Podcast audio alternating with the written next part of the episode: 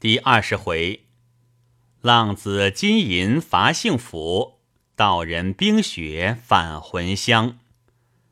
却说小金子、小银子拼命把许亮抱住，吴二本坐进房门，就揭开门帘一个缝儿，偷往外瞧。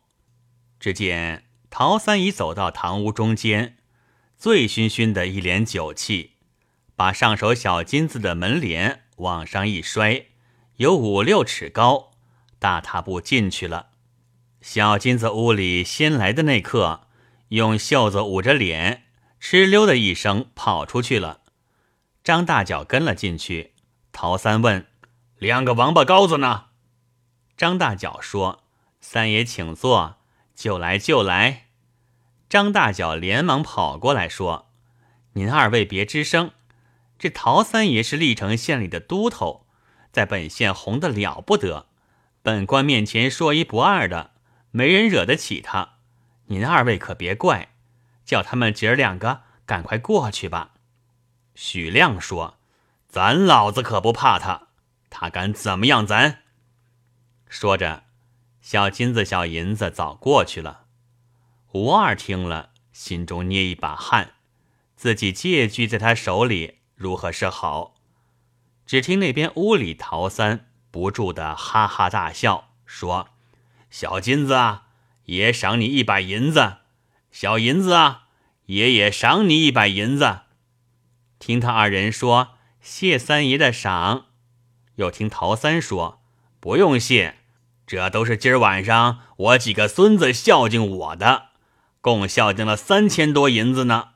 我那吴二孙子还有一张笔据在爷爷手里。”许大孙子做的中宝，明天到晚不还，看爷爷要他们命不要。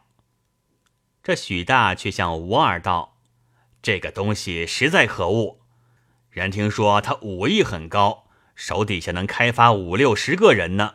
我们这口闷气咽得下去吗？”吴二说：“气还是小，明儿这一千银子比句怎么样好呢？”许大说。我家里虽有银子，可是派人去至少也得三天，远水救不着近火。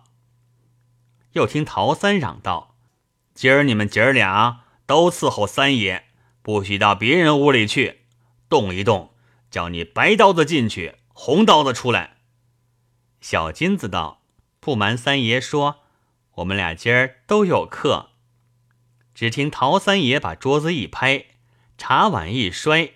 咣当这一声响，说：“放狗屁！三爷的人谁敢住？问他有脑袋没有？谁敢在老虎头上打苍蝇？三爷有的是孙子们孝敬的银子，预备打死一两个，花几千银子就完事了。放你去，你去问问那两个孙子敢不敢来？”小金子连忙跑过来，把银票给许大看，正是许大叔的银票。看着更觉难堪，小银子也过来，低低的说道：“大爷、二爷，您两位多抱屈，让我们姐儿俩得二百银子。我们长这么大，还没有见过整百的银子呢。你们两位都没有银子了，让我们挣两百银子，明儿买酒菜请你们二位。”徐大气急了，说：“滚你的吧！”小金子道：“大爷别气。”您多抱屈，您二位就在我炕上歪一宿，明天他走了，大爷到我屋里赶热被窝去，妹妹来陪二爷，好不好？徐大连连说道：“滚吧，滚吧！”小金子出了房门，嘴里还嘟囔着：“没有了银子，还做大爷呢，不言个臊。”许大气白了脸，呆呆的坐着，歇了一刻。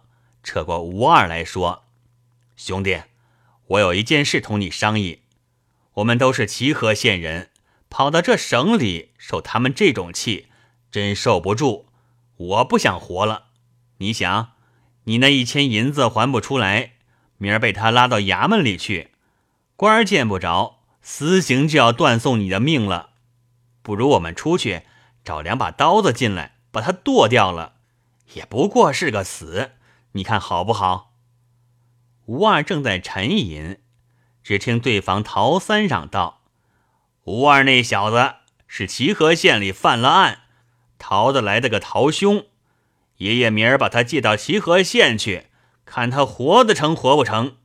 许大那小子是个帮凶，谁不知道的？两个人一路逃得来的凶犯。”许大站起来就要走，吴二浪子扯住道。我倒有个法子，只是你得对天发个誓，我才能告诉你。许大道，你瞧，你多么酸呀！你倘若有好法子，咱们弄死了他，主意是我出的。倘若犯了案，我是个正凶，你还是个帮凶，难道我还跟你过不去吗？吴二想了想，李路倒不错，加之明天一千银子。一定要出乱子，只有这一个办法了，便说道：“我的亲哥，我有一种药水儿，给人吃了，脸上不发青紫，虽你神仙也验不出毒来。”许亮诧异道：“我不信，真有这么好的事吗？”吴二道：“谁还骗你呢？”许亮道：“在哪里买？我快买去。”吴二道。没处买，是我今年七月里在泰山洼子里打从一个山里人家里得来的。只是我给你，千万可别连累了我。许亮道：“这个容易。”随即拿了张纸来写道：“徐某与陶某怄气，起意将陶某害死。知道吴某有得来上好药水，人吃了立刻致命。”再三要求吴某分给若干，此案与吴某毫无关涉。写完交给吴二，说：“倘若犯了案，你有这个凭据，就与你无干了。”吴二看了，觉得甚为妥当。徐亮说：“事不宜迟，你药水在哪里呢？我同你取去。”吴二说：“就在我枕头匣子里，存在他这里呢。”就到炕里边取出个小皮箱来，开了锁，拿出个瓷瓶子来，口上用蜡封好了的。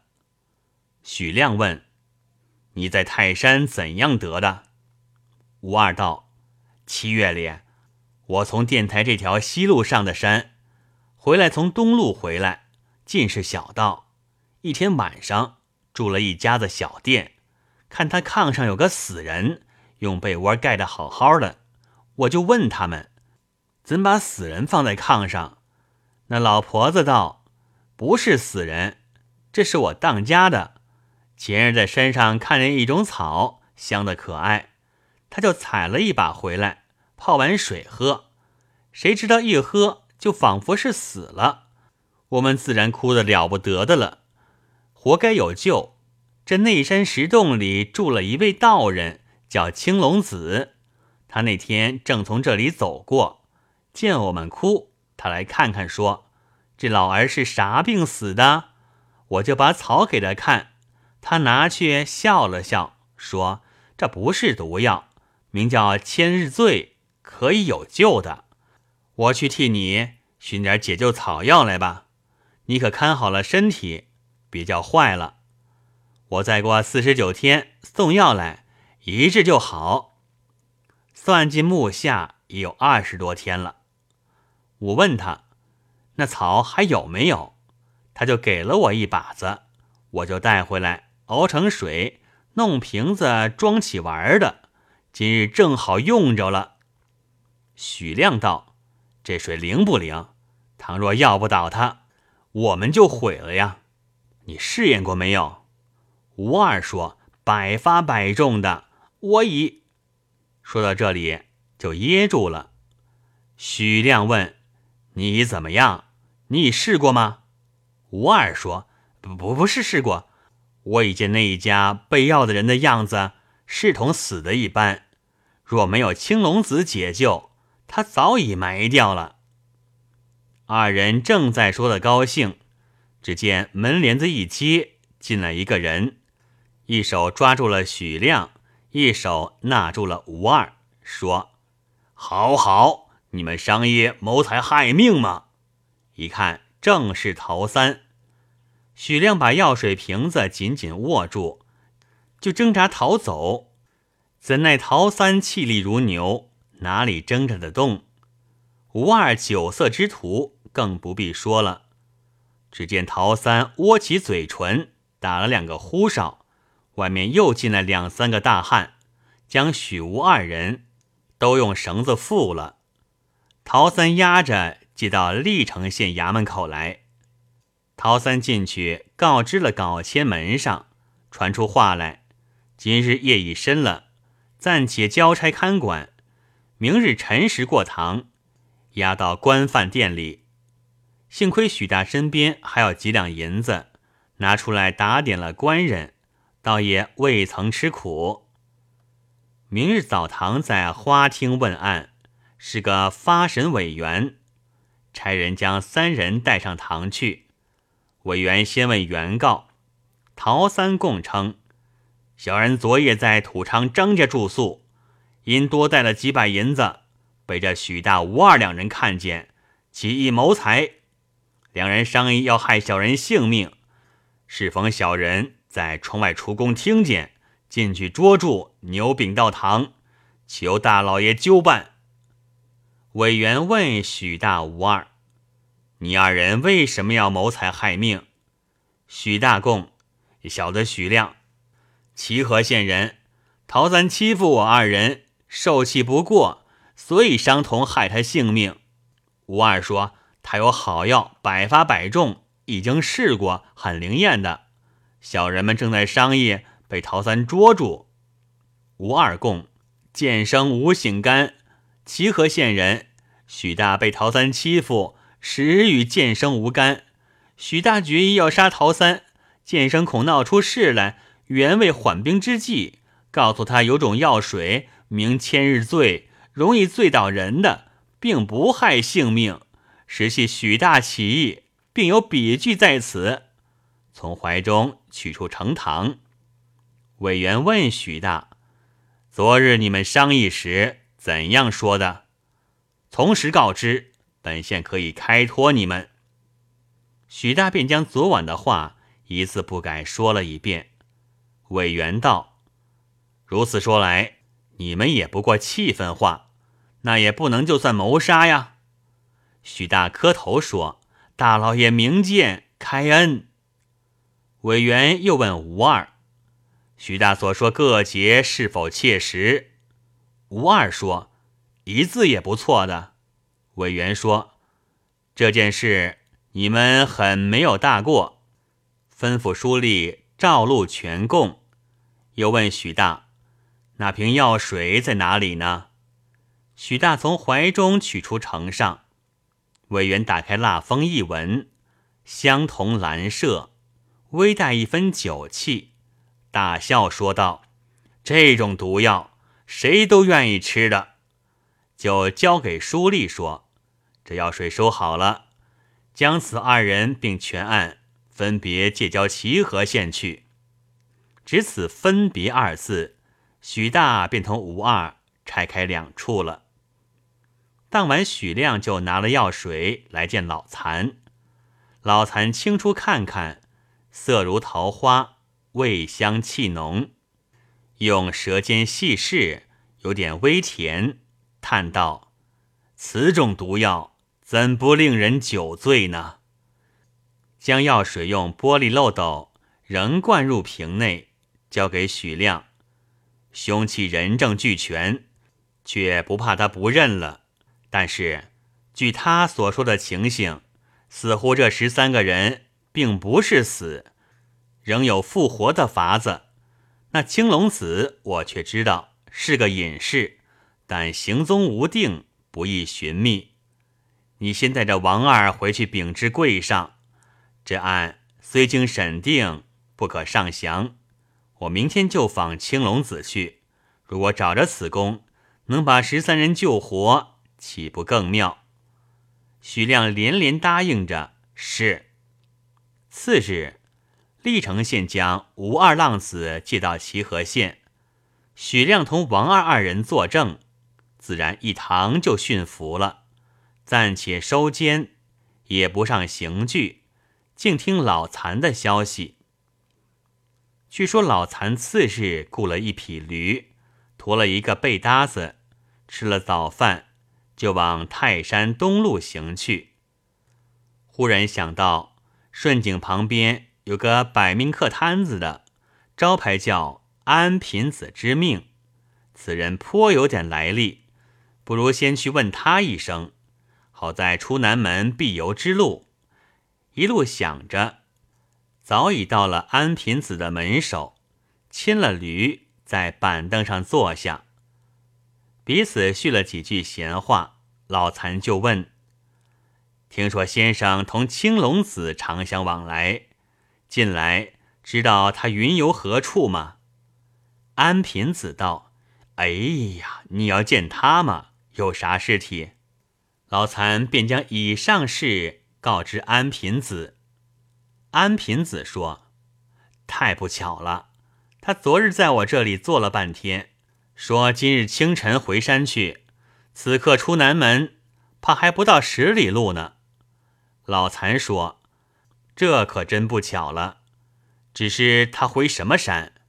安贫子道：“里山玄珠洞，他去年住灵岩山，因近来香客渐多，常有到他茅棚里的。”所以他厌烦，搬到里山玄珠洞去了。老残问：“玄珠洞离此地有几十里？”安贫子道：“我也没去过，听他说大约五十里路不到点儿。此去一直向南，过黄崖嘴子，向西到白雪雾，再向南就到玄珠洞了。”老残到了，领教，谢谢。跨上驴子，出了南门，由千佛山脚下往东，转过山坡，径向南去。行了二十多里，有个村庄，买了点饼吃吃。打听上玄珠洞的路径，那庄稼老说，过去不远，大道旁边就是黄崖嘴，过了黄崖嘴，往西九里便是白雪雾，再南十八里便是玄珠洞。只是这路很不好走，会走的呢，一路平坦大道；若不会走，那可就不得了，石头七大八小，更有无穷的荆棘，一辈子也走不到的。不晓得多少人送了性命。老残笑道：“难不成比唐僧取经还难吗？”庄稼老作色道：“也差不多。”老残一想。人家是好意，不可减慢了他，遂恭恭敬敬的道：“老先生恕我失言，还要请教先生，怎样走就容易，怎样走就难，务求指示。”庄稼老道：“这山里的路，天生成九曲式的，一步一曲，若一直向前，必走入荆棘丛了，却又不许有意走曲路。”有一曲便陷入深井，永出不来了。我告诉你个诀窍吧，你这位先生颇虚心，我对你讲，眼前路都是从过去的路生出来的，你走两步，回头看看，一定不会错了。老残听了，连连打工，说：“金陵指示。”当时拜辞的庄稼老，一说去走。果然不久便到了玄珠洞口，见一老者长须过腹，近前施了一礼，口称：“道长莫非是青龙子吗？”那老者慌忙回礼说：“先生从何处来？到此何事？”老残便将祁东村的一桩案情说了一遍。青龙子沉吟了一会儿，说。也是有缘，且坐下来慢慢的说。原来这洞里并无桌椅家具，都是些大大小小的石头。青龙子与老残分宾主坐定。青龙子道：“这千日醉力量很大，少吃了便醉一千日才行，多吃的话就不得活了。只有一种药能解，名叫返魂香，出在西岳华山太古冰雪中，也是草木精英所结。若将此香将文火慢慢的制起来，无论你醉到怎样田地，都能复活。前几月，我因泰山坳里一个人醉死，我亲自到华山找一个故人处讨得些来。幸而还有蝎子在此，大约也敷衍够用了。遂从石壁里取出一个大葫芦来，内中杂用物件甚多，已有一个小瓶瓶子，不到一寸高，递给老残。老残清出来看看，有点像乳香的样子，颜色黑暗，闻了闻，像似臭吱吱的。老残问道：“何以色味俱不甚佳？”青龙子道：“救命的物件，哪有好看好闻的？”老残恭敬领悟，恐有喘错，又请问如何用法。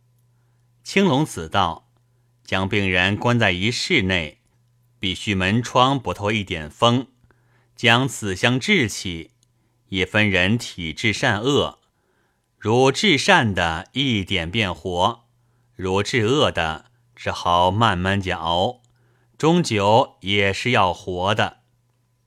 老残道过谢，沿着原路回去，走到吃饭的小店前，天已黑透了。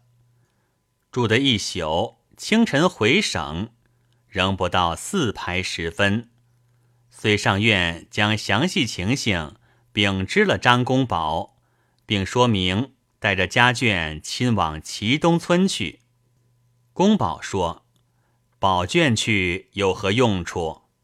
老残道：“这香治男人需女人治，治女人需男人治，所以非带小妾去不能应手。”公宝说：“既如此，听凭尊便，但望早去早回，不久封印。”兄弟公事稍闲，可以多领些教。老残答应着，是赏了黄家家人几两银子，带着环翠先到了齐河县，仍住在南关外店里。去到县里会着子锦，亦甚为欢喜。子锦亦告知吴二浪子一切情形，俱已服认。许亮带去的一千银子也缴上来，接白太尊的信，叫交还魏谦。魏谦抵死不肯收，听其自行捐入善堂了。老残说：“前日托许亮带来的三百银子还阁下，收到了吗？”子锦道：“岂但收到，我已经发了财了。公宝听说这事，专差送来三百两银子。”我已经收了。过了两日，黄仁瑞又送了待阁下还的三百两来。后来许亮来，阁下又送三百两来，共得了三份，岂不是发财吗？公宝的一份是万不能退的，仁瑞同阁下的都当奉缴。老残沉吟了一会儿，说道：“我想仁瑞也有个香气的。”名叫翠花，就是同小妾一家子的。其人颇有良心，仁瑞客中也颇寂寞。不如老哥竟一不做二不休，将此两款替仁瑞再挥一斧吧。子锦拍掌叫好，说：“我明日要同老哥到祁东村去，奈何呢？”想了想，说：“有了。”立刻叫差门来告知此事，叫他明天就办。次日，王子锦同老残坐了两声轿子，来到祁东村。早有地保同守侍备下了公馆。到公馆用过午饭，他看贾家的坟茔，不远恰有个小庙。老残选了庙里小小两间房子。命人连夜裱糊，不让透风。次日清晨，十三口官舅都起到庙里，先打开一个长工的棺木看看，果然尸身未坏，然后放心，把十三个尸首全行取出，安放在这两间房内，焚起返魂香来。不到两个时辰，俱已有点生息。老残调度着，先用温汤，次用稀粥，慢慢的等他们过了七天，方遣各自送回家去。王子锦三日前已回城去，老残各事办完，方欲回城。这是魏谦已知前日写信给公宝的，就是老残，于是魏贾两家都来磕头。苦苦挽留，两家各送了三千银子，老残丝毫不收。两家没法儿，只好请听戏吧。派人到省城里招呼了个大戏班子来，并招呼北楼住的厨子来，预备刘老残过年。哪知次日半夜里，老残即溜回齐河县了。到城不过天色微明。不便往县署里去，先到自己住的店里来看环翠，把堂门推开，见许明的老婆睡在外间未醒，再推开房门，往炕上一看，见被窝宽大，枕头上放着两个人头，睡得正浓呢，吃了一惊，再仔细一看，原来就是翠花，不便惊动。退出房门，将许明的老婆唤醒，自己却无处安身，跑到院子里徘徊徘徊，见西上房里家人正搬行李装车，是远处的客，要动身的样子，就立住闲看。只见一人出来吩咐家人说话，老残一见，大叫道：“德惠生兄！”从哪里来？那人定神一看，说：“不是老残哥吗？怎样在此地？”老残便将以上二十卷书续了一遍，又问：“惠兄何往？”德惠生道：“明年东北恐有兵事，我送家眷回扬州去。”老残说：“请留一日，何如？”惠生允诺。此时二翠俱已起来洗脸，两家家眷先行会面。四刻，老残进县署去，知魏家一案，宫保批吴二浪子监禁三年，翠花共用了四百二十两银子，子锦还了三百两，老残收了一百八十两，说今日便派人送翠花进省。子锦将详细情形写了一函。老残回谕，派许明夫妇送翠花进省去。夜间托店家雇了长车，又把环翠的兄弟带来。老谭协同环翠并他兄弟同德惠生夫妇，天明开车结伴江南去了。却说许明夫妇送翠花。到黄仁瑞家，仁瑞自是欢喜。拆开老残的信来一看，上写道：“愿天下有情人都成了眷属，是前生注定事，莫错过姻缘。”